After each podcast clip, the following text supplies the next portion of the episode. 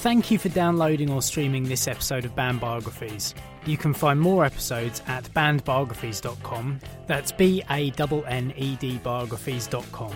If you enjoy it, why not leave a five star review on Apple Podcasts or whatever service you use to listen to your podcasts?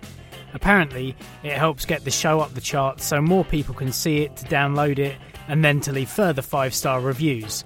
Another way you can help is by telling as many friends as possible to give it a download. Please do reach out on Twitter at BannedBiogs, on Instagram at BannedBiographies, search on Facebook for BannedBiographies, or by emailing bannedbiographies at gmail.com. But most of all, enjoy. Hello, and welcome back to Banned Biographies with me, your host, Tom Austin Morgan. Banned Biographies is a proud member of the Pantheon podcast network of music based podcasts. Be sure to visit pantheon.com to find a whole host of different types of show on all sorts of music. It's an honour to be placed amongst such brilliant shows. Today, I present an interview with Jason Potbelly, the co lead vocalist, guitarist, and driving force behind Washington based punk band Potbelly. The band has been around and touring since 1995 and has built up quite the community by producing split EPs and compilation albums with a plethora of well known and unsigned bands over the years, as well as relentlessly touring around North America. In fact, they've released over 100 recordings over the years, so much so that, as you'll hear, even Jason can't remember the names of them all. They're finally coming over to the UK this summer, and I'll be playing with them at their first show in London in July with my band Swamp Stomper. More details on that when it's confirmed for sure. Jason has so many stories, from seeing the cream of the Seattle grunge scene play tiny venues and house parties in the 80s and 90s, through to insights about the political environment of the US and the crazy goings on in his area during COVID. I'm really excited for you to hear it. You can find Potbelly by visiting pig-record.rocks slash potbelly and on Facebook, as well as on Bandcamp and other streaming sites. If you search for them, look for the logo with the scary looking cartoon pig. But without further ado, here's my interview with Jason Potbelly of the band Potbelly.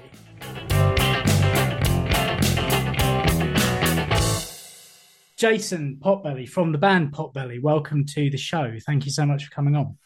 Yeah, glad to be here. And, Thanks um, for having me. Yeah, no problem at all. Um, just uh, just a quick kind of uh, catch up thing. You were you were on tour recently in Costa Rica, so let's let's talk about that first. How was Costa Rica at this time of year? I love Costa Rica. Uh, it's their dry season right now, so it's really nice. There's uh, we got very little rain. It was just like little drizzles. Mm. Uh, the west side of everything, the Pacific side, is absolutely amazing. The uh, east side's a lot more humid, so it's a little harder to deal with. But mm. uh, overall, I mean, the shows were great. The people were really cool. And the second show we played was at this mountain pass and uh, on a property and a, a clubhouse, so they can't, uh, you know, so they can do what they do there without uh, uh, charging admission and getting away with throwing shows. It's very, mm. you know, old school squatty yeah. kind of thing. but um, uh, the highway had literally broken away from the rains. So wow. I didn't think anyone was going to go. We got there, but it was like there was one lane in this huge section and massive traffic, and I didn't think there was, was going to be anybody there. I was like, "Ah, oh, fuck. Well, all right, well." and it turned it turned out to be a really good show. People were like literally parked at the bottom of the hill, walking up this mountainside to get to this fucking show. I mean, that's wow. Sheer dedication uh, in Washington. I'd be like, "Yeah, I'll see him next time."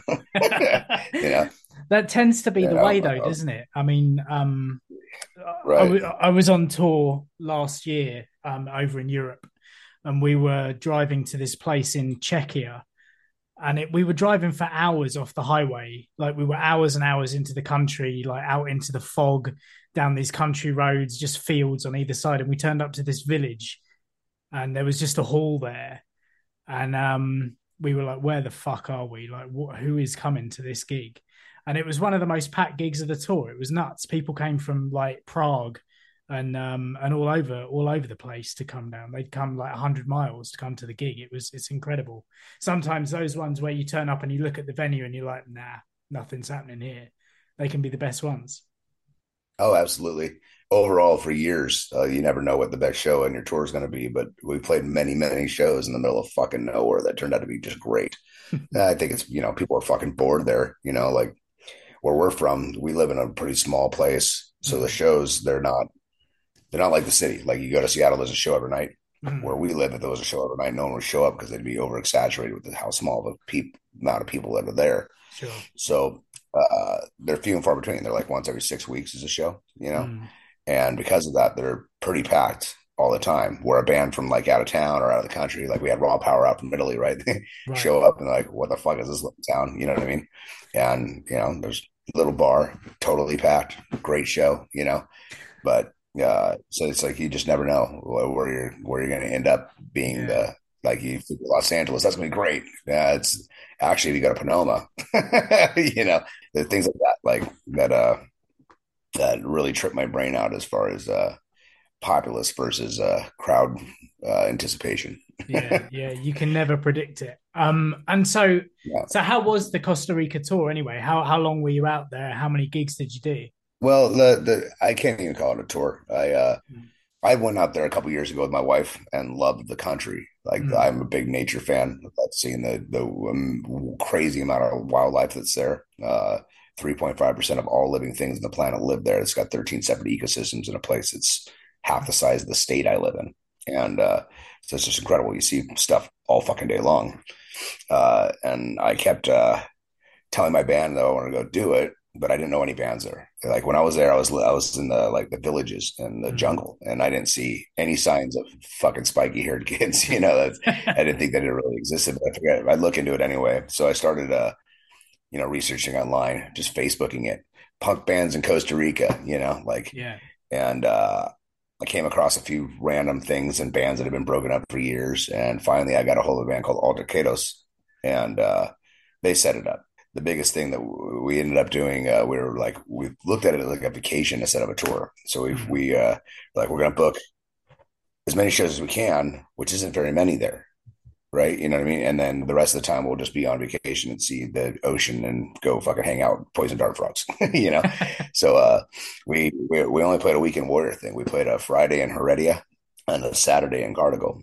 And, uh, there was originally supposed to be a show in Jaco but uh, something happened with the promoters or whatever. So we ended up only doing two shows and being there for a week. So it was like that's not really a tour; it's more of a weekend warrior thing in another country. But it was yeah. uh, really quite awesome, and the people there are so uh, they're really responsive and really happy that you're there. They're very uh, aware that there's not many bands coming there, so they've seen you know it's like there's you know a handful of bands from there, and they've fucking seen them. You know what I mean? So so when a band comes through, they're, they're like really grateful and really. Uh, I must have taken a hundred photos with people. Can I take a picture with you? Oh, sure. okay, you know, like it was a fucking really good experience. I'd love mm. to see that scene grow to a point where each city has its own thing, the way that we do, and that way you could go on a real tour there. Mm. Uh, as of right now, there's only like really five really populated places that you could maybe play. Mm. And we were able to figure out over a course of four months uh, only two shows, right? You know what I mean? So it's kind of a, a variable, and they they set things up very differently than they do here. Whereas like whoever's throwing the show has to bring a PA, bring the lights, bring the production. It's like sure. everyone that's putting on a show is a production team rather than a venue. You know, like a uh, you know, we pull into a fucking bar in Seattle. There's already lights. There's already a fucking PA. There's already you know, they, you, know, you bring a shit. You know, mm-hmm. but uh, there it's uh, everyone uses the same gear. Uh, you can't make their fucking orange amp sound good, then that's your fault. You know what I mean? Like uh, the drummer, uh, uh, you know, the drummer plays on whatever drum set they have at the moment. You know, uh, which is funny because our drummer's got like this big fucking like ridiculous Iron Maiden like rock set. You know, like really, and it was like the little. It was like this little beat up punk rock set. It was like you know the one tom, you know that that thing. Yeah, yeah, yeah. That's funny watching him go. Okay, yeah, I can do this. Yeah, like, but, uh, get creative with really the roles. Great yeah, and every band there was uh every single one of them were fucking tight as hell. They were all mm. just like dead on solid on both shows. Um and we played with a total of like seven bands or something. And honestly, I tell you their names, but I'm really not that great at Spanish and they're all but uh uh, uh, some really great stuff though. I mean, it was just like uh, immensely tight. Like mm. take like intricacy of uh of classical metal type guitar players and shit and compress it into NOFX sounding punk rock and it's just like solid as fuck you know like that sounds pretty cool man. I mean how, how many how many countries has potbelly been to over the years? Uh just uh the united states canada mexico and costa rica. Oh, okay. That's right, doing right. the uh, yeah, uh, we've done a lot of U.S. touring, very little uh, Mexico, and uh, and you know we go to we live about two and a half hours from Canada, so we go through time to time play. Mm-hmm. That's that place has got a good scene too. Vancouver, BC's got a really great scene.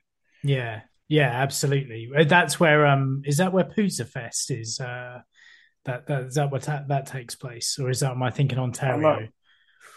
I'm not, I'm not yeah, maybe Ontario. I'm yeah. not. Yeah, we never played the east coast of it. Um, everything's been on the west coast. Uh, mm. You know, uh, I just know Vancouver and, and Victoria. Like we're playing there in March with the Dayglo Abortions. We played there a couple times with them. Uh, mm. But there's like there's, it's a good scene there. It's like everyone's kind of just you know it's like where DOA is at and yeah, fucking uh, where SNFU is at and uh, you know it's like you just show up and before Chi died, you just see him at our shows randomly. You know, like you just due to the crowd because that's where he fucking lives. You know, like you know, um, and that's the Dayglo cool. Abortions are always always on fucking top of things. Mm, yeah, definitely. So, um, before, I mean, you, you, you guys have been playing together since 1995, right? Yeah, yeah. And so, kind of before that, was there were there other bands that you were in, or was this like this was the band? These were the four yeah. friends? Because Whidbey Island's quite a small place, right? Yes, it is. It's uh it's a series of small towns, and they're all small towns. Um, mm. yeah, no. Uh, so I in 1990 or 91, I met Jeff there, and uh, me and him started jamming together a little bit. Uh, and uh, I hadn't heard from him for a little while, and one day he just called me and said, "There's this there's this thrash band, thrash metal band that's looking for a vocalist and a drummer, and uh, that's kind of new or whatever." And uh, you guys want you want to try out? And I was like, "Well, there's fucking literally no punk scene there at this point, right?" Um, and, uh, you know, I like metal too. So I'm like, sure, I'll fucking, I'll, I'll, go try it out. So me and him tried out and we both made it. So we started playing in that band. Well, through that band, we met a band called, uh, Grumblethorpe. That was, uh, kind of a crossover band. And, yeah. uh, that was Ken Ball and Curtis Jay's band. And, uh, they broke up and I quit Zen and me and Ken and Curtis from Grumblethorpe started Potbelly in 95. Mm. Uh, Curtis quit in 96 and Jeff from Zen then joined Potbelly. And we've gone through a lot of member changes and stuff, but that's that's just kind of how it started. It was like two different bands that were like playing together all the time. Mm. Uh, Grumblethorpe wasn't Ken and Curtis's band. That was a band they joined. And right. Zen was a band that me and Jeff joined. So it was like other writers, you know, and uh, it was fun for what it was, but it wasn't our thing. And yeah. we wanted to do something on our own. And by the time nine, the end of 94 happened, we were, uh, we were all talking about it a whole bunch. And finally, finally practices started happening and here we are. Because i suppose as well like you're under the shadow of seattle which is not far away. And i suppose at that time it was the you know the grunge explosion was happening. So was that ever a path that you wanted to go down or was that not not really your no uh, i mean i have I mean I, I know people in that scene. Um the thing about Washington State in general, really the Northwest in general, but Washington State is it's, a, it's really kind of a homegrown rock and roll thing. Mm. Uh, you know, I mean, there's a lot of places in the world that I know are like more tribal. People are like, we play punk rock, we play metal, we hate each other, or rock right, and roll, yeah. whatever. And we're not like that here for the most part. We just, you know, I mean, musicians are musicians. We all kind of know each other from fucking from from school, from partying. We, it's all so small, you know. Mm. It's uh, it's all consolidated that, like, you know, like like Duff McKagan, who played in uh, Guns N' Roses, right? Mm. He's from here, right? Okay. So so we know him from we know him from the Fartz and from Ten Minute Warning and from the punk bands he was in back in the day, right? Or yeah, or uh, you know, like uh, the Seattle scene. You know, uh, Mike McCready used to fucking just hang out all the time from Pearl Jam before he became a rock star. But it's right. like you know, it's all kind of just grown and and uh, you know, so we all know each other. And some bands, yeah, some bands I don't like the same way I like others, sure. But as far as uh, being a unified rock and roll unit of scene, we're all kind of together. You know, there's no, you know, especially in little places like where we live, there's no mm-hmm. picking and choosing who's going to be at your show or what band you play with. There's fucking nine bands, you know, like, you know what I mean? Like, so, so it kind of, it kind of goes all over the place. There's, You know, uh, mm. the punk bands play with the metal bands, the rock mm. bands, the ska bands. You know, whoever pops up, and uh, as long as everybody's fucking good people, we don't give a fuck. You know, um, so no, the grunge thing was not my scene, but I was definitely around it a lot. Um, mm. I was at a party that Layne Staley got beat up. you right. know what I mean? Like, yeah, yeah. Like, like, you know, life life happens, and just because uh, one guy's on the radio doesn't mean he's not in the same neighborhood as me. you know. So, what were kind of some of the bands that you saw around that time that went on to be big? Then. Uh, a lot of them. Uh, I saw Nirvana at a uh, at a hmm. house party on the Ave in Seattle, uh, 1988 or 89 when I was a kid. Uh, opening up in the Melvins. I had no hmm. idea who the fuck they were. I was just going to go see the Melvins. Yeah. um, Soundgarden, saw them a couple times in the O, o, o Metro K uh, era uh, at the uh, in Seattle at the, what the fuck was the name of that place? OK Hotel, mm. and uh, yeah, and then I had like some of the the punk bands that were also like the accused for instance. Right. Like they were kind of connected with all those bands too because of because of well because of duff. Duff from guns N' roses was in the Fartz with Blaine from the accused and then you have uh uh the guys that were uh in tad that started playing with 10 minute warning Blaine's band after that and it was just all kind of intertwined so you'd see a lot of those bands before they started getting huge or members that would uh quit a band and eventually go on to be a rock star in some other band. You know, it was just kind of the scene at that point. Is it, it, again a lot of the the grungier, rockier stuff isn't really my cup of tea. You know, it is good for what it is, just not for me that much. But uh, but you were kind of intertwined. The unfortunate part about it was that the the record industry became too industry in Seattle, and then they started shutting down a lot of the things that weren't that. You know right. what I mean? So bigger, bigger promoters, you know, like, oh, Kiss is going to play. Who's going to open up for him? Not you. you know what I mean? Like it was just kind of one of those things. You know what I mean? Um, but I mean, the outskirts, you got to get away from Seattle.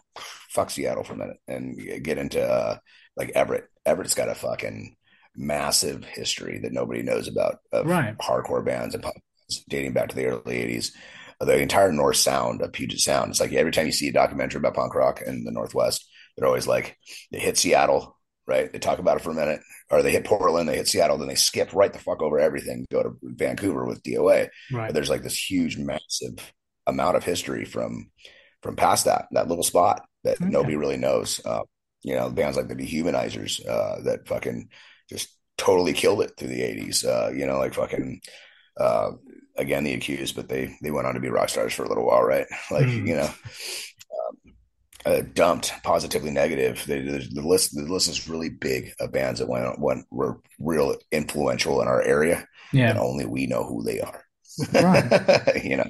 And that's the thing, isn't it? I suppose um, geographically, America's so huge that there can be these pockets, and especially kind of pre-internet as well. Oh yeah, there were things going on that probably never got out of the neighborhood, you know, or the or the or the town that they were in. Um, oh, absolutely. Yeah. And this is what I love talking to people about is like their local areas and their local scenes and the stories that you don't hear about so often, you know. Right. Uh, so were you obviously you after a while? I suppose Seattle was kind of a no go for playing shows. It was the outskirts then for you guys.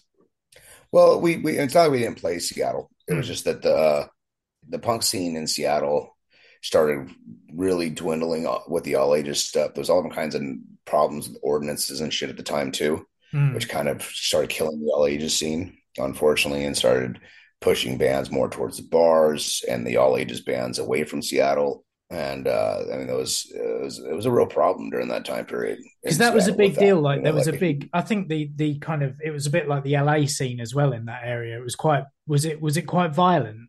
Um, well, sometimes, um, but uh, you know, I don't know. I've I've I've seen violence at shows many times, but most of the time I don't. Mm-hmm. You know what I mean? And that's uh, kind of a, a, given, no matter where you're at. I think probably. Yeah. Uh, you know, I mean, where we're from, there's not a lot of violence at shows, though fights do happen every once in a while. Mm-hmm. You know, um, uh, when you know uh, when some neo-fascist Nazi guy shows up, I'll kick the shit out of you. I don't give a fuck. so I mean, like you know, I mean, like it's probably best for them not to show up. you know what I mean? But yeah, as far as like everyday violence, yeah, it happens sometimes. You know, some idiot drunk friends getting a fight or whatever. I mean, that that happens. Uh, mm-hmm. But I haven't. It's pretty rare that something extraordinarily violent happens in Washington at a mm-hmm. show. You know, I, I, I, it's happened. We played a show in Seattle where someone got fucking beat half to death outside with a baseball bat. You know, I mean, right. things do happen but um, it's it's rare. I mean, I've been doing this since 1989, you know, like, and I haven't seen that many horrible things when it comes to shows. Yeah, I think it was but, more like the 80s and maybe into the early 90s. But I, I like I said, yeah. I don't know whether that's the, that's the case. It's yeah. possible that there was probably more violent in LA because the gang kind of culture down there as well. Because I know there were, there yeah. were kind of punk gangs in LA as well, weren't there?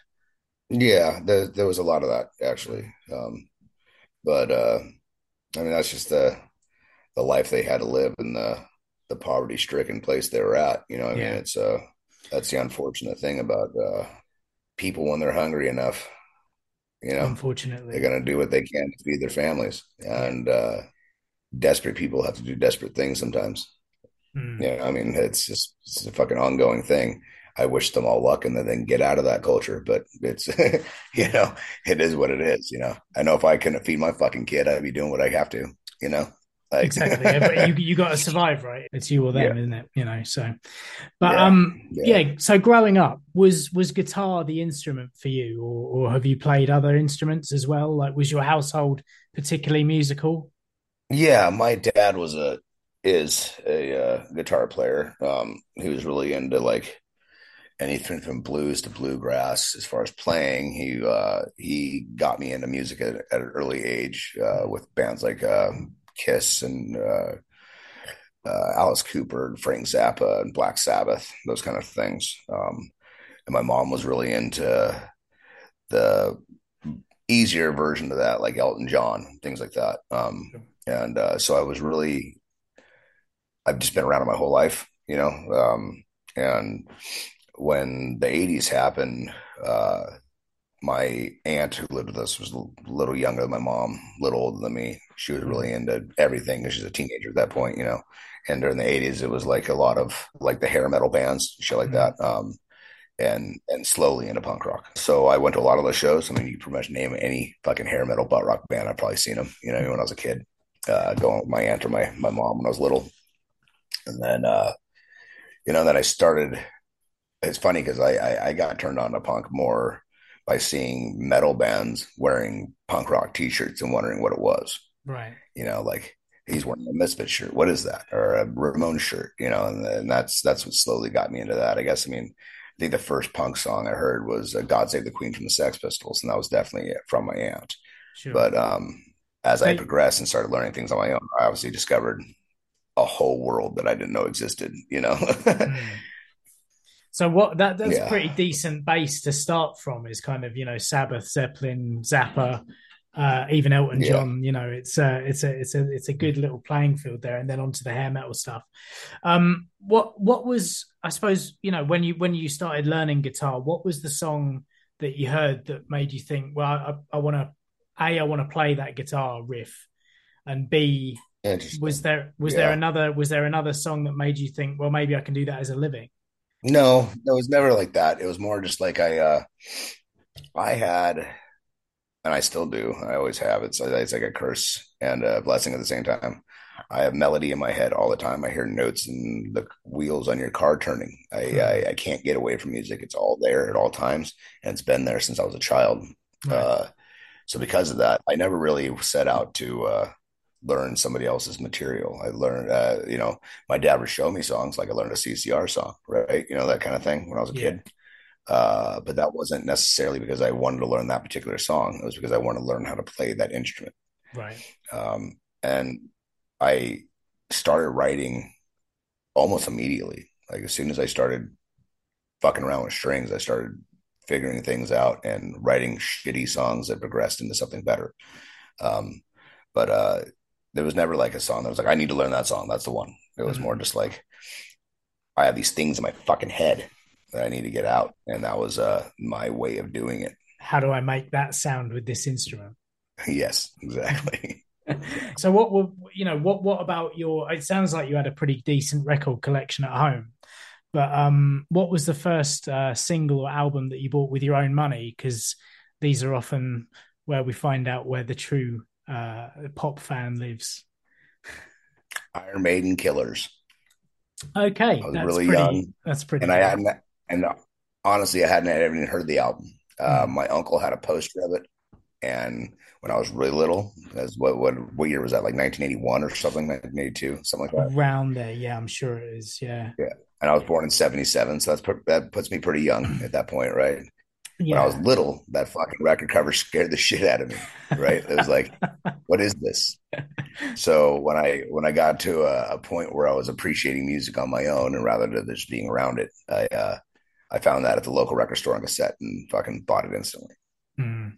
I, I mean, Iron Maiden's album covers are just some of the best out there. They've got the most iconic oh, yeah. looking yeah. Uh, mascot in Eddie. And you nicked that as well for Potbelly, right? You did the Swiller, uh, We're Still Swillers album. Oh yeah, yeah, we did, we did. Wonderful parody. don't sue me, guys. Don't sue me. yeah, I'm sure they're listening. Um, but yeah, it's uh, like you say, they're just they're so iconic looking those album covers. Um, oh yeah, and I can I can totally see why that. Uh, kind of um, would attract like a younger a younger teen like, were you a teenager at that point or even preteen? Preteen. I yeah. was probably like 11 or something. Yeah. it's kind of that um it's like yeah. it's like a comic book right? They all look like comic books. Yeah. And it's exciting. yeah, for sure. Yeah. So um what about the kind of live aspect of it? Like when did you start playing live? Were you straight out the gate? I mean obviously you've been playing with those metal bands previously. How long were you in those? Okay, so in 1989, there was a kid band that was starting up. No one really knew how to play instruments. They were all in the sixth grade, uh, called Salvation, and uh, they asked me to sing for them. Uh, they thought they were going to be a metal band. They were a bunch of metalhead kids, you know, fucking, mm. but they weren't anywhere near good enough to be a metal band. So really, they were more of a, a sloppy proto punk band. Right. Yeah. That was, uh, and uh, so I did. I we practiced all the time because none of us knew how to play fucking anything. We are all awful, and I wasn't playing guitar for them. I was just singing. Mm. Uh, and uh, we played one party in 1989, and that was the extent of that. I think we played like six songs. uh, one of those songs, uh, "Hick from Coupeville," uh, ended up living with me. It's it's it's on a Potbelly record. You know, mm-hmm. I ended up re recording it with that with that band, uh, with our band, years and years years later. Um, uh, but then uh, Zen came around, and I was in that band from '92 to '94, and then Potbelly. I, I then I joined a, a, a pop punk band that, that, needed a bass player mm. uh, called Schizo in Everett, Washington. So I'd commute over for practice for that for a while but that was uh, uh very short lived. Mm. Uh, and then uh, the whole starting Potbelly thing happened. So it's like mm. I, I just kind of went from boom, boom, boom, boom, boom, all the way through mm. it. Um, so I've been doing it pretty much since 1989. I mean, really since 1992 when Zen thing mm. happened, because the 89 90 salvation thing was uh, very short lived and played one show and never put out a record. You know what I mean? Mm, like, yeah. but, um, but yeah, I did. Uh, I haven't stopped. I mean, then I've played in a bunch of side project bands too. You know, over mm. the years. Uh, me and my wife were in a band together called the Porn Stars of Horror. and uh, that band was supposed to put out one record and do a couple shows, and ended up being fucking ten records in five years. you know what I mean? Like, yeah, yeah. And uh, so it's just it's just been a a roller coaster the whole time. I mean, I'm 46 now, you know, and I started playing when I was 12. So mm. it's a lot of years of it.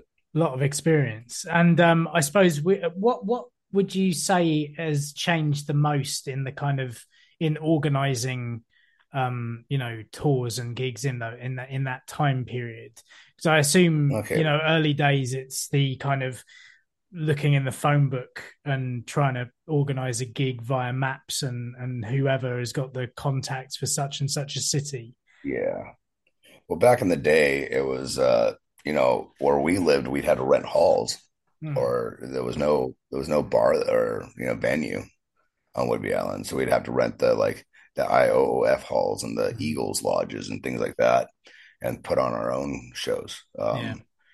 Or we throw house parties. The house parties were a huge thing for a long time. Hmm. Um, uh, and then when it came around to Potbelly was the first band I started touring with, uh, and our first tour was absolutely awful. I didn't know what the fuck I was doing, and I and I I've been since the beginning. I've been the guy that's been the guy that trying to set everything up and do Right. everything. I do all the work. I'm, uh, you know, and uh, so at Potbelly, uh, when we first started touring, our first tour was in uh, uh, '97 or '98, somewhere in there, and uh, it was all book your own fucking life. I don't know if you remember that magazine.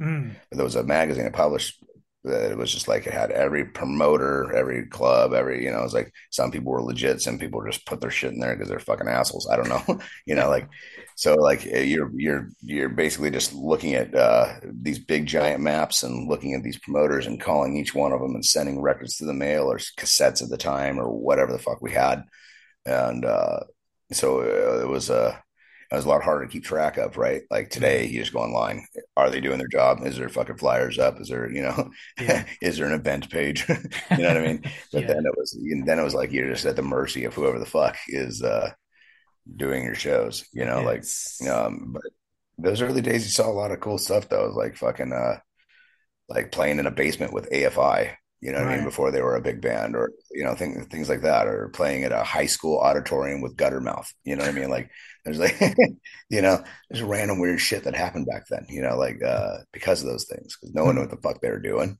No one, and, and at that time, a lot of those bigger bands that are you know big punk bands now weren't big punk bands na- then. You know, and they were they were doing the same thing we were doing. They're looking to book your own fucking life and fucking calling us, and we were calling them, and it was there's a lot of there's some cool things that happened because of it. There's also just like a lot of like you know drive for fucking nine hours to find out the show's not actually happening. Shit, you know what I mean? That that did Oh. happen a couple times. That's so. Yeah. I mean, I've I've been reading uh, a lot of books. I listen, you know, I watch a lot of documentaries and stuff. At the moment, I just finished reading Bad Religion's "Do What You Want" uh, book, and Yeah. I'm reading NOFX' um, "The Hepatitis Bathtub" at the moment, and yeah, that's a fucking brilliant book. And um, poor Mike and his daughter. Poor, poor Mike's poor daughter. I know, I know. I just think of like everything that he said ever, and yeah, oh god. But um, yeah, like the, it just sounds like I know that obviously there must be a bit of kind of nostalgic looking back and and kind of romanticizing that period of time, but it really does seem like the Wild West in a way. Like it was just people with no clue of what they were doing, but somehow Oh yeah, somehow these nationwide tours were were done and like christ knows how it Mhm. happened you know without without technology how did you you know how how how are you supposed to function without a phone without google maps do you know what i mean like, yeah. It was uh yeah. If you talk to a young band today, they look at you like you're an alien when it comes to that Sure. particular subject matter. for Sure. I, uh, and there was times where like, oh, wait, this map looks like this is a shortcut, and you start driving down. You're like, oh no, I'm on the Oregon Trail. It's not a shortcut at all. yeah, yeah. but no i can imagine yeah driving because the the drives are killer out there that's the thing that i think us Oh, yeah. brits don't really understand because like everything here is within an hour of the next thing Yeah, Um, no, it's not here.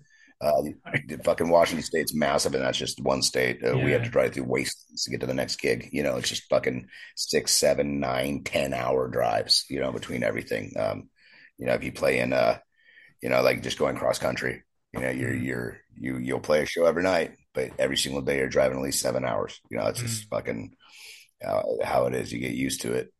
Though it, it wears you out. The older you get, the harder it is. But we keep doing it somehow. Because it's just what you know i suppose you know like you say you do get used to it it's tiring but the uh the end product actually getting up on stage of a night and playing for an hour and a half or whatever it is an hour is is totally worth it um despite probably not making enough money to uh to make it back in some cases but uh yeah i can imagine. oh imagine yeah, you never know uh, what you're gonna get. Yeah. especially in the old days Mhm. Yeah, so that's I another thing too. Is some countries they I noticed that some like the standard set list time for bands in Washington State is a half an hour to 45 minutes in yeah. the United States, right? Where uh, a lot of places it's an hour, some places an hour and a half. If I try to play an hour and a half as fast as we are, I'd fall over dead. Hello, Pantheon podcast listeners. Christian Swain here to tell you more about my experience with Raycon earbuds.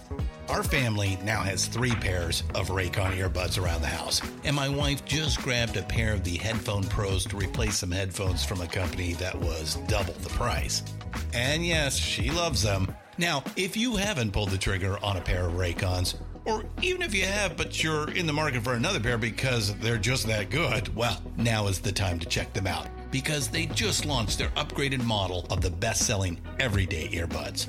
With Raycon's upgraded everyday earbuds, now you also get active noise cancellation, ergonomic design, and multi point connectivity that lets you pair with two devices at once. New quick charge function, three customizable sound styles, plus awareness mode. Available in a variety of vibrant new colors to complement any and all skin tones. I even have a pair of earbuds in a cool green color. I have tried just about every earbud known to humankind, and these Raycons are fantastic. Seriously, if you've been wanting to check out Raycons, there truly is no better time. You're going to ask yourself why you didn't check them out sooner, and Raycon offers a 30-day happiness guarantee. So, what are you waiting for? Go to buyraycon.com slash Pantheon today to get 20% off your Raycon order, plus free shipping. That's right, you'll get 20% off and free shipping at buyraycon.com slash Pantheon. Buyraycon.com slash Pantheon.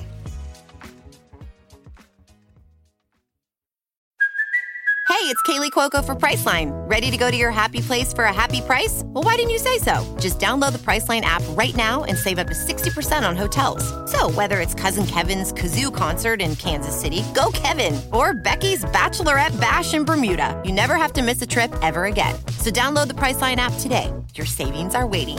Go to your happy place for a happy price. Go to your happy price, Priceline yeah, you guys, you guys play fast and you play hard by the sounds of it. I mean, I've listened to a bunch of your stuff. I haven't been able to listen to all of it because there's a lot of it out there. Yeah, there's a lot. But um, I've listened to what's available on, you know, Apple and, and Bandcamp and stuff. Um, and there's certainly uh, elements of bands like uh, Dead Kennedys, especially in the lead vocalist voice. Oh. And yeah, me and Ken, the, it, the bass player, we switch off. Yeah. Um, yeah, there's kind of Dead Kennedys. There's kind of Bad Religion, but faster. Um, there's there's a, there's a bit of metal in there as well. I can hear that influence coming through. Like, what mm-hmm. were what were your particular influences as a guitarist, and and kind of what bands have kind of influenced and shaped the sound of Potbelly? Oh, that's a that's a wide range of stuff. I'm sure. Um, Yeah, it's like okay, so guitar player wise, RKL for sure is a big one. Um, Rich Kids on LSD, fucking yeah. uh, the Accused, which is on the other side of the spectrum, more metally, right? Mm. Um, Bad Religion for sure with a lot of the vocal work, um, the harmonies, yeah. um, Millions of Dead Cops with the with the intensity for sure with the fast uh, DRI, that kind of stuff, real crossover, fast, hardcore uh, was a big thing. The circle jerks was a big one. Mm. Um, but I could just keep going. I mean, yeah. the, the, the, list goes on. You can go like Cock Sparrer, fuck yes. On the other hand, the metal side, Exodus, fuck yes. You know, I could just, you know, like, so you just take kind of take all these elements and uh, I don't know how to say. I think music always shapes you you know, like I, uh, I, I can't say that there's an influence that was more than another from a childhood to the time I am now, because still to this day, I see a new band that can influence me in some way, uh, musically or their stage presence or, or, mm. uh, some harmonies they're doing or a guitar, little fucking DTD. They did a little noodling, you know, like there's, it's, it's always there. So, um, I don't think that there's, uh, I can't just pinpoint it. I guess I could I could go off on the, my top 500 bands if you want, but you know what I mean. But that's a that's a big fucking list, and they're just, all over the place. Yeah, know? sure. I, I've always thought that's the best way to be is kind of be open with your music taste and take in elements from everywhere because then you'll Yeah. you'll pick up like you say little bits from everywhere which makes you sound more unique because you're kind of bringing in bits from metal as well as hardcore punk and pop punk and shoving it all in a Mhm. blender and you become a more rounded Right. musician i think as well Right. Let's see what happens when we take the specials and Exodus and put them together. yeah. what the fuck is that? I don't know. Let's try it. it's one of my favorite things to do. And also, I suppose, Right. you know, politics is uh, kind of front and center in a lot of the songs. I mean, a lot of the albums and a lot of the uh, a lot of the uh, the song titles are are funny and aggressive at the same time. You know, uh, right. and uh, I, I, I guess like, and as well as the artwork is kind of cartoony with the with the kind of pig mascot and stuff. So, Yeah. Yeah. do you take having fun seriously, or are you serious but you want to stick a bit of fun on top? Like, what's wh- I think it goes both ways. Yeah. I think that there's been times where I was dead serious about a lot of things and had something to say. Mm. And then times that all those things that I was saying was pissing me off too much. So I had to write something funny sure, to make it to break the monotony, make me feel a little better. Right. I mean, I use comedy as a defense mechanism. I always have. Mm. And you can see that in lyric writing. Yeah. I don't mean the satirical, funny part things. That- That's not. It's not something that I'm. It's a. It's it's comedy to me. Those things. Uh, whereas a song like "Throw the Brick" is very fucking serious, right? You know. Um, so yeah, I try to throw in some humor. Maybe. Maybe it's just part of that's kind of my personality. Maybe you know, like uh, it's our personalities. We were we're a bunch of fun-loving people. You know what I mean? But we're also pissed about things Mm. you know so maybe it's just uh, uh you know i mean when you when you're in the same band since you were 17 you're almost 50 it's uh every, the best part of you and the worst part of you is well documented you know Mm. and uh, i think that that's uh pretty noticeable in the songwriting you, you'd be like there was a you know a time where I said something that pissed people off. So I'm like, oh, fuck you then. I'll, I'll just double down on that and piss you off and start writing some stupid shit that just, it's going to make you mad. The fucking, they're going to freak out. Rah! I'm going to go all full dwarves on this one. And then, you know, then I'm like, okay, well, I'm, I'm calmed down now. You know, I settled down my ADHD a little bit. Okay. Now it's time to write about something that pisses me off in real life, you know, like, so I think it's kind of gone every direction with that. I think punk rock is the kind of perfect place to be able to do that as well. Like both the Yeah. aggressive, um, kind of uh, heartfelt and and serious thoughts, but also with a twist of. I suppose bands like NOFX, for example, do that perfectly. Um, Yeah. You know, they lampoon the left and the right and themselves Mhm. and everyone else, and you know, yeah. Yeah. and Yeah. you know, I think they're the masters of it actually. Um, but yeah, certainly like some of the uh, the um, the song titles that stuck out to me were stuff like "Revenge of Fuckface the Pig," for example, or. but yeah, there's there's there's a bunch of there's a bunch of titles like that that just made me made me smile, and then you listen to them and you kind of you're making out the lyrics, and yeah, it's just I I've I've, I've really uh, become a bit of a fan, really. Um, so. I'm quite looking forward to the fact. I mean, the the reason that we uh, that we're talking today is because you reached out on like a local Facebook site um, to do with music in the southeast of England, and I I answered Yeah. Yeah. uh, and uh, and took up the call. So hopefully, at some point, we'll be playing together um, in the next few months over here. So this is going to be your first time over in the UK, right? Yep. First time. I'm uh it's fucking it's expensive to get over there, man. I am surprised at how expensive it is to set up shows in that's that area. Really and maybe it's just because there's such a cultural hub there. People bands fucking constantly getting hold of every promoter. So like, okay, well, you, if we got to pencil you in, that means that there's got to be a you know down payment from whatever promoter and blah blah. That's not how it works here, right? So so it's a it's a little different for me uh, as far as booking. Yeah. Um, but yeah, we'll be there in July for sure. 100%. It's happening. We've got enough shows actually lined up to where I know that it's happening. So we're just trying to get a few other dates filled in. And, you know, I want to do all of the UK if I can. Mhm. Um, you know, uh, I want to do England and Wales and Scotland and Ireland. I want to do all of it. so so what what uh, shows have you got definitely lined up at the moment? Then Oh fuck! I don't have anything in front of me at the moment. Oh uh, no, don't worry if you don't have the. but I know for definite there's going to be a London gig at one of the signature brew venues. Um, yes, yeah, I know that one. That's the first show on the tour. Yeah, so it'll be off the plane straight to the venue. Pretty much.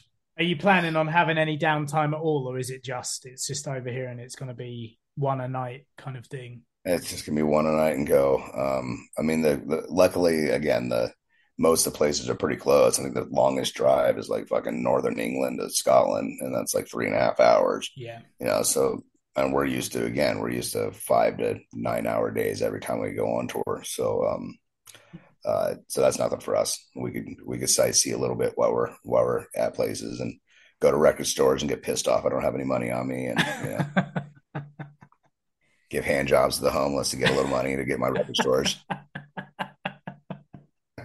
there's uh, there's enough of them over here, sadly enough. So um, yeah, yeah, it won't be uh, won't be difficult uh, because um, much like I'm sure your uh, your government, our government is fucking this place over something stupid at the moment. Oh, God. I'm not even convinced they're not the same fucking government. To be honest, like it might as well have been for the past five or six years, maybe more.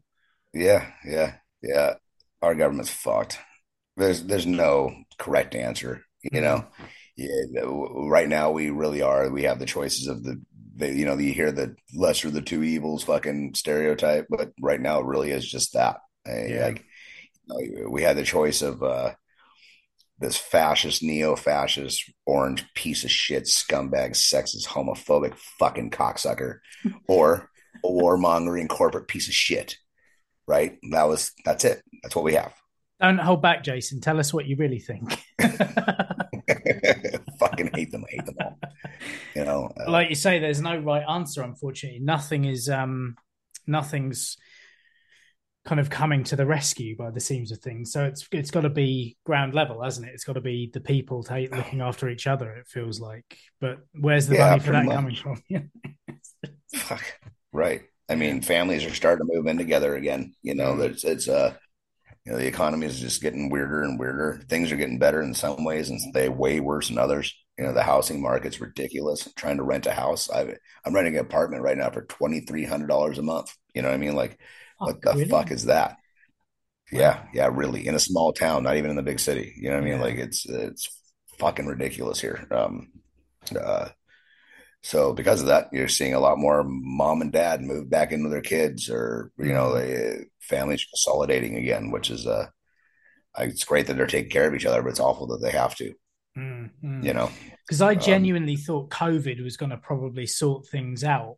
Um, because it seemed like I don't know how COVID was for you. I, I assume, you know, it was uh, not exactly the easiest of times, but um, it seemed like community spirit lifted a little bit more, especially over here anyway. I don't know, like I say, what it was like yeah. over there. Um, and it seemed like the idea was, you know, people finally started thinking about everyone, like as a community and as a whole, rather than as individuals. And I thought, well, maybe this is going to be the start of something better. And um, yeah, it's just it's not happened. if anything, it's swung right back across to yeah. like rampant like capitalism again and and yeah price hikes and no yeah. waging it's just yeah anyway yeah not just, not here i think it actually got worse i think really? the the the trump administration in general caused more divide in this country than i've seen in my lifetime mm. before um and uh i mean it didn't help that we had that piece of shit on tv saying that it was a fucking hoax all the time mm-hmm. right yeah, these brainwashed fucking idiots driving around with big trucks with fucking flags on their back, on the back of them, fucking everywhere, dressed in full camouflage. Some of them mm. walking around with rifles in the fucking their local Safeways, you know. Yeah. And uh, and it was and it was very common for a minute there. That's what was happening, and they were purposely sneezing in each other's faces and shit because they it's a Democrat hoax, it's a Democrat hoax, and they're repeating this fucking idiot's bullshit. And if anything, it, it, it created more divide in this country than ever before. We've always had we've always had divide here. Don't get me wrong. And we'll go back far enough. You know, you're talking about a country that was built on the backs of slaves and and fucking completely fucking wiped out the fucking the populace that was here before it. There's yeah. always been bullshit because of this country. But uh, in my lifetime, from the late '70s till now, uh, this is the first time where I'm seeing like neo-fascist openly being neo-fascist. Mm. Why people are fighting against it and then getting ridiculed for fighting against it, right? You know, uh, you get them on the news and they start talking about how anti-fascists are now a terrorist group. You know, like yeah. what the fuck is that, right? You know, like, and that's been happening since the Trump administration, but COVID doubled down on it. That was the whole thing. That all of a sudden, that move against Antifa, I I had to start looking that up. I was like, have I got this wrong? Like. Antifa right. being like a terror, like I, I, had to literally look it up and was like, oh no, no, no, I am right. Like this is just absolute bullshit. But it's it's amazing. I mean, I'm not saying that you know the UK became a utopia during COVID. It certainly didn't, and we had our problems with lunatics and and certainly divisions have become stronger since Brexit in 2016 and they were kind of widened a bit during covid but on the whole it felt like things you know weren't quite so toxic and yeah the the the stuff coming out of america like during you know it was a lot of it was trump speeches and things like that. And they always try and find the most uh extreme people to interview on the news you know to give their two cents. Oh yeah. Um, and they're your fucking neighbors. Yeah. I mean it was with that like the the you know the the the neo fascists in their camouflage and the rifles was that happening in your area oh yeah massively yeah. yep oh yeah uh a lot we had there's one idiot can't make this i can't even make this shit up okay you know we'd see these i don't know if you've had this problem where you're at but we have this the caravan of fucking gravy warriors what we call them is a bunch of fucking fat white dudes in camouflage driving around big trucks right they all these big trucks. And they all have these stupid fucking flags waving on the fucking back. And Trump won fucking American flags, whatever the fuck, Confederate flags, mm. which is a weird combination to put together anyway. And fucking assholes. And uh, so there's this dude that was walking around my neighborhood that didn't have a truck. He was poorer than the rest of them. So instead, he'd walk around in camouflage, full Kevlar vests, two rifles, handguns, knives in his boots, with fucking flags sitting off his backpack. So he's walking around with these big dumb flags on his back because he didn't have his truck. This was common. Wow. I, I'm just, I, yeah. You know, I mean, I it's saw, hard to it's hard to explain. I saw some things like on social media over here. I never witnessed anything too bad in real life, but again, as you say, people sneezing in each other's faces. There were people over here coughing and and and spitting into like the faces of store workers and stuff and you're just like how brainwashed do you have to be? That's the thing like i i, I yeah it it wound me up. Yeah. so your your covid period were you uh mainly at home? Did you did you manage to how did you manage to survive it? Were you were you guys okay? I was home for a few months and then uh and then got back to work when they uh when i was when i was able to be. Um but I mean, we had as a band, we had a whole bunch of shows lined up that obviously got canceled. We were mm. supposed to be over there at that time. Okay. Uh, we were supposed to do our first UK and Europe thing. Uh, I was supposed to go to Indonesia. We had a bunch of stuff lined up, and all got canceled, obviously. Mm. But uh, so it was, you know, it was it was a uh, it was a blow, like everybody else had to go through a blow, right? You know. Mm. But uh, we doubled down and just started recording. That's when we did the Necessity of Rebellion album. We started recording it immediately. We're like, okay. well, fine, we're gonna be in the studio the whole fucking time. So we stayed busy that way. Um, as far as actual work, you know, it was a couple months of unemployment, then mm. back to it when we were able to work the the part time gigs or whatever with mm. water masks and all that shit. You know, yeah. Um, so you weren't, uh, you know, weren't stuck in your house having to watch the news because there was nothing else to do, like some of us. No, I mean we were able to go outside and walk mm. around and shit. We just the most businesses were closed, so we weren't able to. Just, it's like you weren't going to go take your wife out to dinner. You know sure. what I mean? Like, yeah, yeah. Uh, and and public places were very discouraged upon going to, so a lot of the parks shut down and things like that. Mm. Um, luckily, I live in a in a you know uh, Whidbey Island and the surrounding area is basically just one big rainforest. So you can go down to the you know you hit hit some trails, go mm. watch some mm. fucking animals, do things like that. That you know I was able to do a lot of that which is yeah. which is cool, you know. But um, um, you know, hike out of the mountains, go see some waterfalls, shit like that. You know, just nerd out in the ner- in the woods. But that's pretty much it. You know, it's like I had my band practices and studio time, and uh, and uh, playing in nature. but being able to get out into nature and especially into such kind of wild nature as there is there, it must have been must have been quite you know it's quite something. Is that something that you do generally during your downtime anyway, or was it something that you kind of Yeah. re- rediscovered? I know I've I've been doing it. I mean, I'm anyone from here knows their spots. You know, Sure. um, I'm surrounded by uh, lakes and ocean, and you know the on an island in the Puget Sound. you know, and then Yeah. right past that is uh, the mountain ranges, and there's there's shit everywhere here. You know, it's Mhm. just you know you you take it granted. You take for granted those things because you're so fucking used to them. You know, you see a tourist pull up and they're taking pictures of fucking deer. Like, why are they taking pictures of deer? They see them every day. Oh yeah, that's right, because they don't see them every day. you know what I mean? No, it seems like a wonderful place to to kind of grow up and live, actually. But yeah, like you say, you kind of become accustomed to what you're accustomed to, don't you? Yeah, yeah. Well, it's just like me being in Costa Rica. I'm fucking tripping out. I'm like, look, poison dart frogs. People are like, yeah, whatever. You know, like. so, because you you released an album back in 2019 as well. So, like, was that early in 2019 or was it late in 2019? Then you couldn't play those. You know, you couldn't promote that. oh, um, yeah. Uh, that was uh, Legacy Debauchery. That's Yeah, one. no, we we released that pretty early in 19. We did uh two tours, three tours for it, Mm. and Oh, then okay. uh, So Yeah, it wasn't so we- like we certain pretty good on that. bands, you know, you, you re- released something at the end of 2019, had a couple of months, and then that was it for t- two or three years. Yeah, no, we actually got back from tour not too long before the shutdown happened. So it was Mhm. like we had gotten back. Usually, when we get back from tour, we take like two weeks off from doing anything, um, just to fucking regroup and not, you know, I, we don't want to see each other for a minute. We're stuck in a van for that long, you know, like uh, no practice. I'll see you in a couple weeks, you know, that kind of thing. Yeah, yeah. Uh, we got back from tour and played three local shows and and then the shutdown happened it was like we played uh with TSOL in bellingham washington played in oak harbor and then played the uh bremerton uh, at the charleston and then it was like that the night of the charleston was right after they said that no more than 200 people could be in a room together Hmm. so they they had the clicker out and they let 200 people in Couch House that night. But it was like it was the first time I that any of us saw people wearing masks and shit like that, and we didn't. You know, it was like because it was so new and fresh, we didn't really know. You know what I mean? Like Mhm. there wasn't a lot.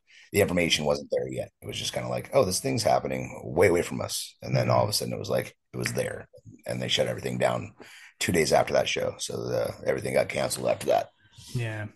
Yeah, I know I was playing um, up in London uh, the day before the lockdowns are introduced, and we had a gig that the next weekend up in um, up in Camden, and we were kind of umming and ahhing as to whether to do it, and then all of a sudden we were told like no more public, you know, public performances. Everyone's got to stay at home, so the decision was made for us. But um, yeah, it seemed like there was a strange transition period coming out of COVID with various lockdowns coming in and out and stuff. But how have you Oh yeah. found gigs being both from like from like an audience perspective? Like, have you found audiences have changed at all since um since COVID, or have, have things kind of returned back to normal? Uh, yes and no. Okay, so uh, the end of 2019, the scene here was uh, at its height. I want to say Mhm. it had grown to uh, the best place it's been in many years. Hundreds of people, you know, fucking really good shows. Mm. And then uh, COVID thing happened. Then when it, when it stopped happening, when we started being able to go back to shows, it was a very slow crawl. You know, you, people were starting to come out, but the big crowds weren't yet Yeah. people were reluctant to come out to big crowds. So it was like instead of playing in a little bar to 80 people, we were playing to 30 people. And it just kind of it started to build and it's getting back to normal now, all these Mhm. years later. But uh, it, it's taken a long time to get to that point. Mm. You know, we played some really good shows this year for sure. I'm really thankful for a lot of it, but it took a, you know, from, from 2020 to the beginning of 2023, it was from no shows to really small shows. And now it's starting to build back up. Mm, mm. Yeah, I think that was that's basically been the way it's been over here as well. I've noticed that my local scene has kind of got a lot more tight. Like the bands are more kind of friendly towards each other now because I think everyone missed it you know, miss doing it. Yeah. And there seems to be a little bit more in the way of like bands getting paid slightly more fairly as well, which is quite nice because it never used to happen much before.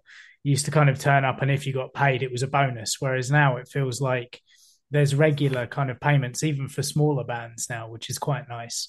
I feel like people are valuing live music a little bit more now, especially in my area. Yeah, no, I I, I can see that for sure. Mm. Um, you know, I mean, venues that have a cover charge or tickets, they they've been paying us decently for sure. And then there's Mhm. venues that don't have charge. You know, it's a free show, so they charge. They give you out of the bar. That all depends on uh, How many people are drinking how many people are drinking. Yeah, exactly. and their Yeah. appetite? We got paid exactly. Yeah. Um, but you know, there is a, a definite sense of community in our scene at the moment. You know, like, and we haven't had too much of a problem over the years of bands not really, you know, being competitive or being weird here. Mm. I mean, it does happen sometimes. It's Yeah. usually some metal band crossing their arms, you know, like, whatever, you know, you know, but, uh, most of, most people are pretty, you know, cool with each other in the scene, you know, like, and, uh, the bands help each other out, you know, especially on Whidbey Island, such a small homegrown place. There's no, Mm. there's not that many bands, you know, like, you know, I could, I could literally count them on fucking, there's seven bands right now in Whidbey Island. Wow, okay. Wow, you wow, know I mean? Like, okay. So it's always Yeah, like you know. it's always that, that, but I like I like that. I like the community vibe. Um, over here, it feels like there's almost like a band on every single street. That's how it feels over here. But uh, so there's a lot of competition, but yeah. Feels like people are yeah slightly more friendly than they used to be. Again, there used to be a lot of that. They'd turn up and they'd sit there, impress me, you know.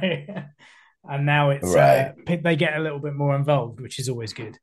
Um, so yeah, good, no, it's, yeah. but what I love about the all these conversations that I have with people from wherever they are in the world, it always sounds like music people are the same kind of people wherever you go.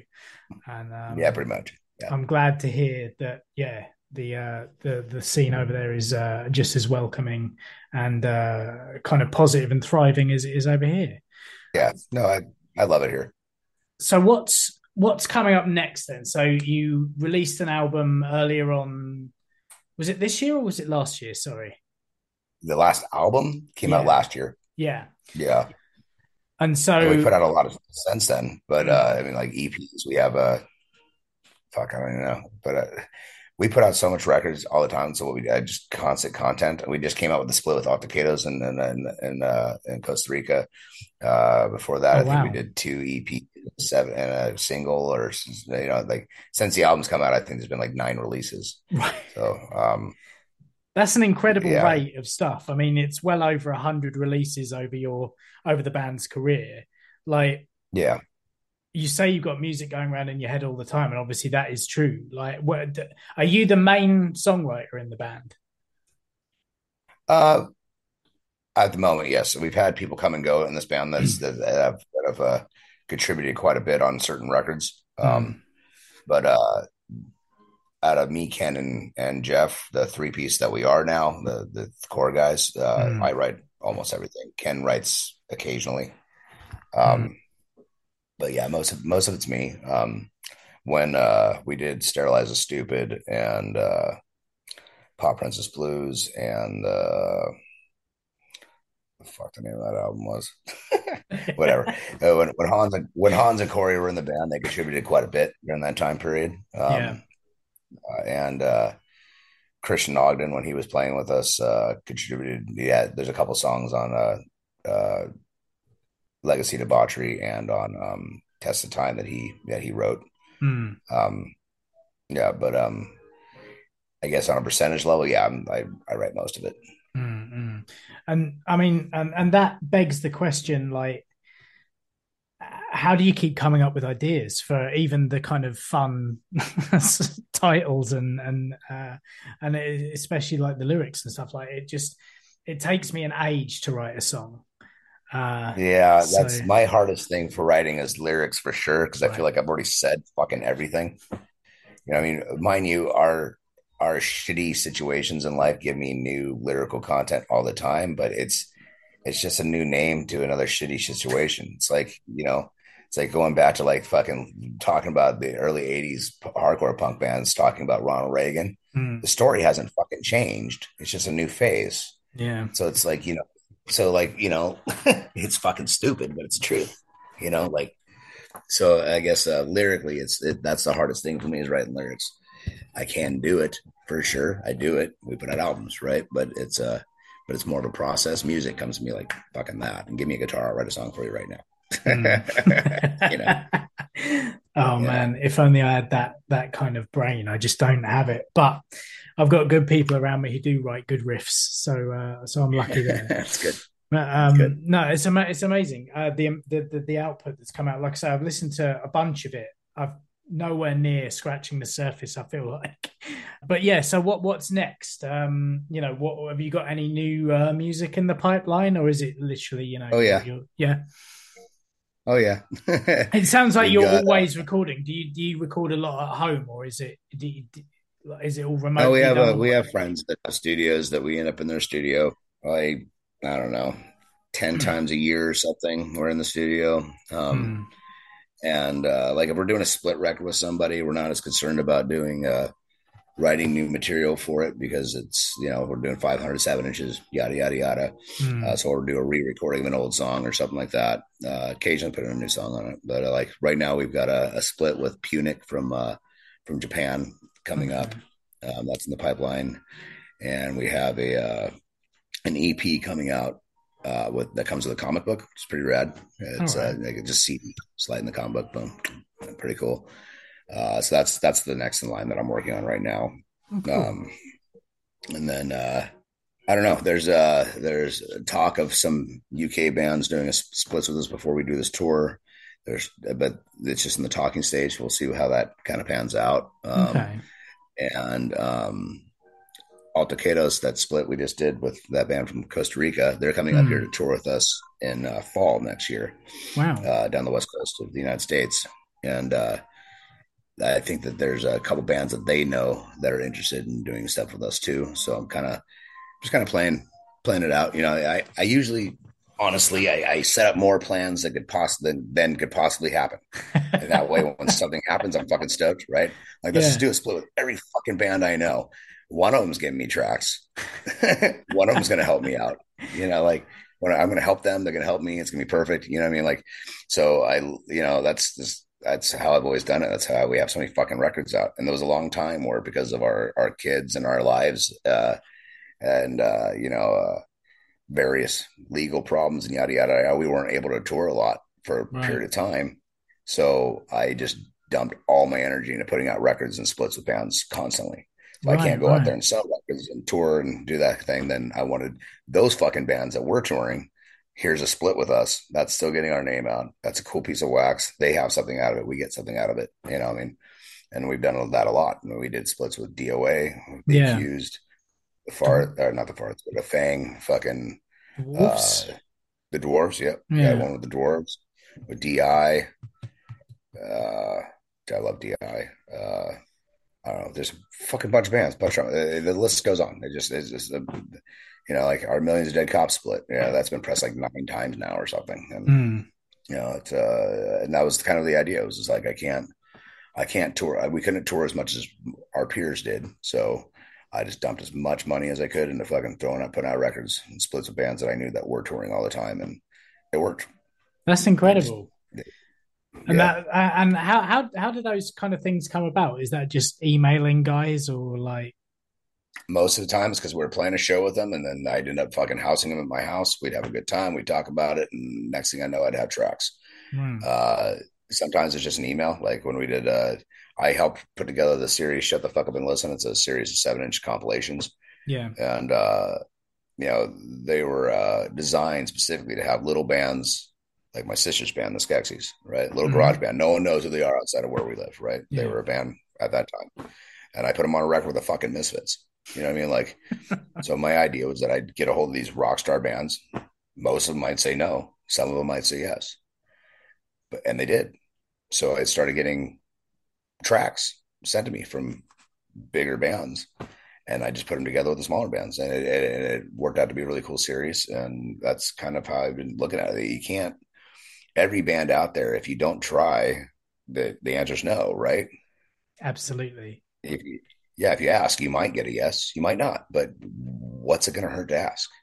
Yeah, that's um, that, you know? and and that's a way to kind of I think people don't realize how easy it is to to just ask a question. Whether or not you get the answer you never know right. like you say until you try. And and it sounds like you've had more more pro- probably it, it, seems like maybe more yeses than nos but i'd imagine probably not because that's not often the way it works you know?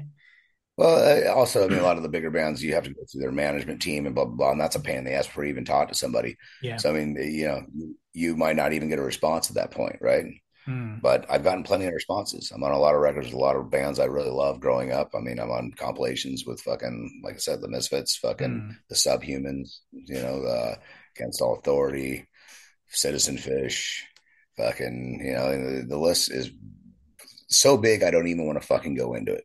And it's all because of that. So it's all because just trying. It's like fucking, uh, you know, you play with a band like TSOL or something, talk to them. Your Mm. band opens up for fucking NOFX talk to them. Mm. Like, you know, I mean, it's, you know, you're getting a break in one way, try to see what you can do with the next. Mm. And it's not just for you.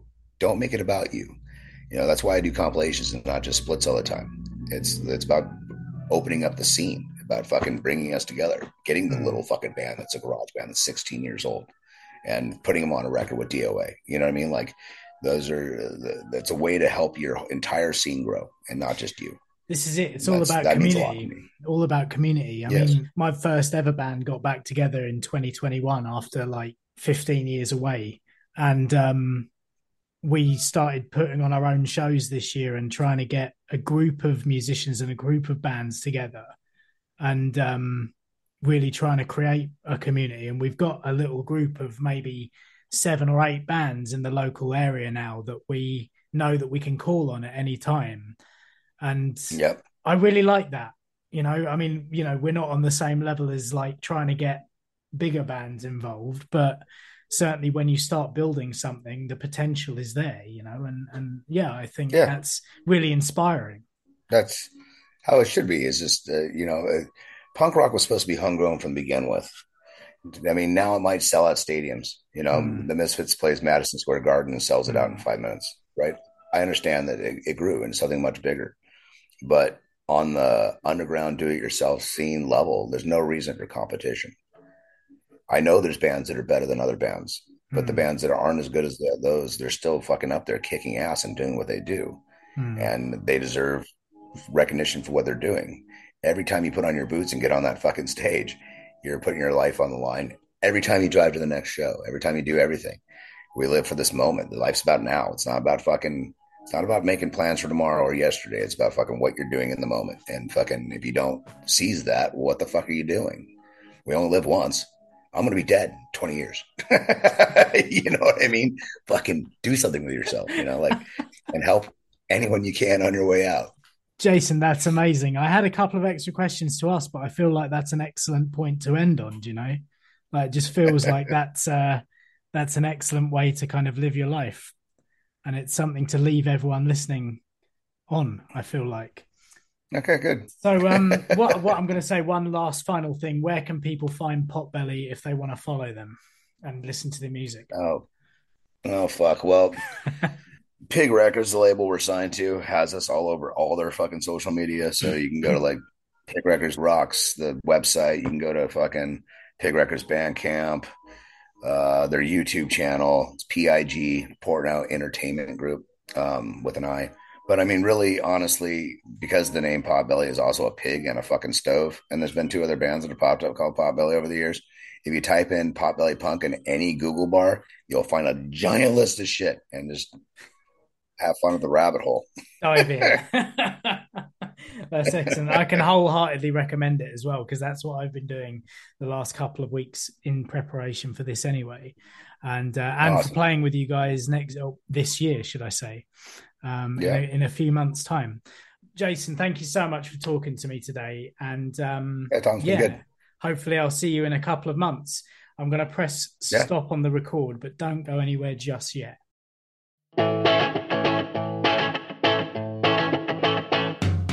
There you go. What an interesting and thoughtful guy Jason is. Who knows how he does everything he does, but I'm really glad to have met him and had this chat. He's really inspired me to up my game in my local scene, and I hope some of the things he spoke about have struck a chord with you too, especially about community building and looking out for each other in these crazy times. Again, you can find Potbelly by visiting pig-records.rocks slash potbelly and on Facebook, as well as on Bandcamp and the other streaming sites. And remember, if you search for them, look for the logo with the scary looking cartoon pig. I'll pop what links I can find in the show notes. Thank you for listening as ever, and until next time, take very good care of yourselves.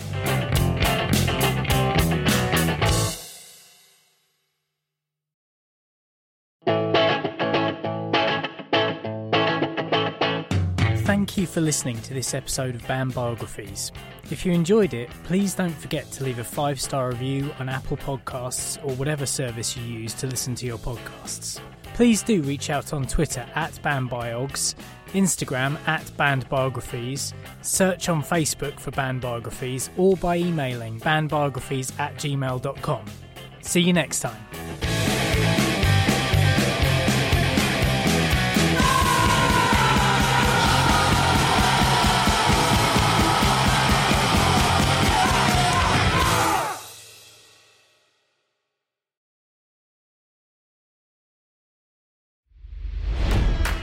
It's NFL draft season, and that means it's time to start thinking about fantasy football.